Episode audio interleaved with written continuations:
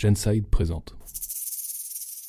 Et là, je me retrouve en fait euh, mise en joue avec euh, le pistolet à 5 cm de ma tête. Ils m'ont hurlé dessus euh, enfin, en me disant monte tes mains, monte tes mains, monte tes mains. Je comprenais rien, j'entendais le chauffeur qui hurlait derrière C'est ma cliente, je suis chauffeur Uber, je suis chauffeur Uber, laissez-la tranquille, elle a rien fait. C'était trois jours après les attentats du Bataclan, donc le 14 novembre 2015.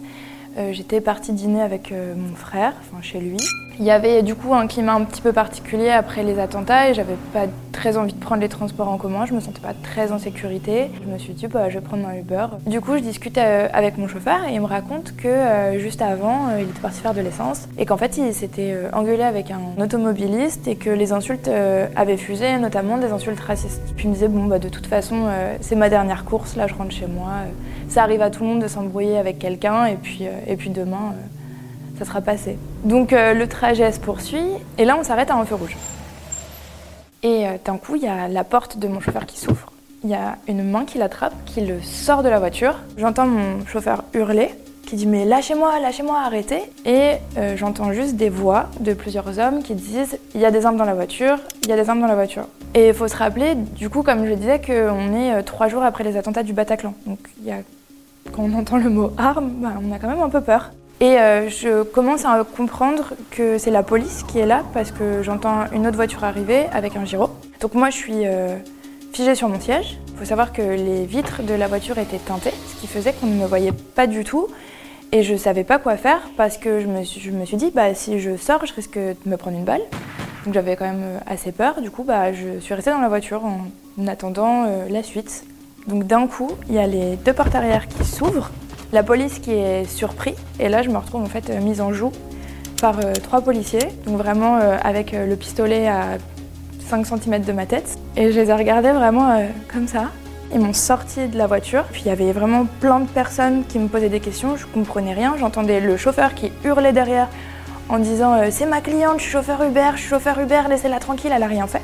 Du coup, ils m'attrapent, ils me mettent les mains sur le capot, ils me fouillent, ils me demandent ma carte d'identité, ils appellent le commissariat pour savoir qui je suis. Ça se calme un petit peu, le chauffeur est menotté dans la voiture de police qui est derrière. Et le, policier m'explique que quelques instants avant, ils avaient eu un signalement d'un quelqu'un qui a appelé la police, qui a relevé la plaque d'immatriculation du chauffeur pour leur dire euh, il y a un monsieur avec euh, des armes dans la voiture.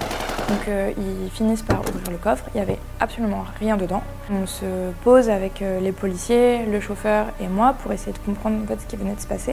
Et euh, le chauffeur et les policiers remarquent qu'à 200 mètres de nous, depuis le début de la scène, il y a une voiture qui est garée et qu'à l'intérieur, il y a surtout quelqu'un qui nous observe.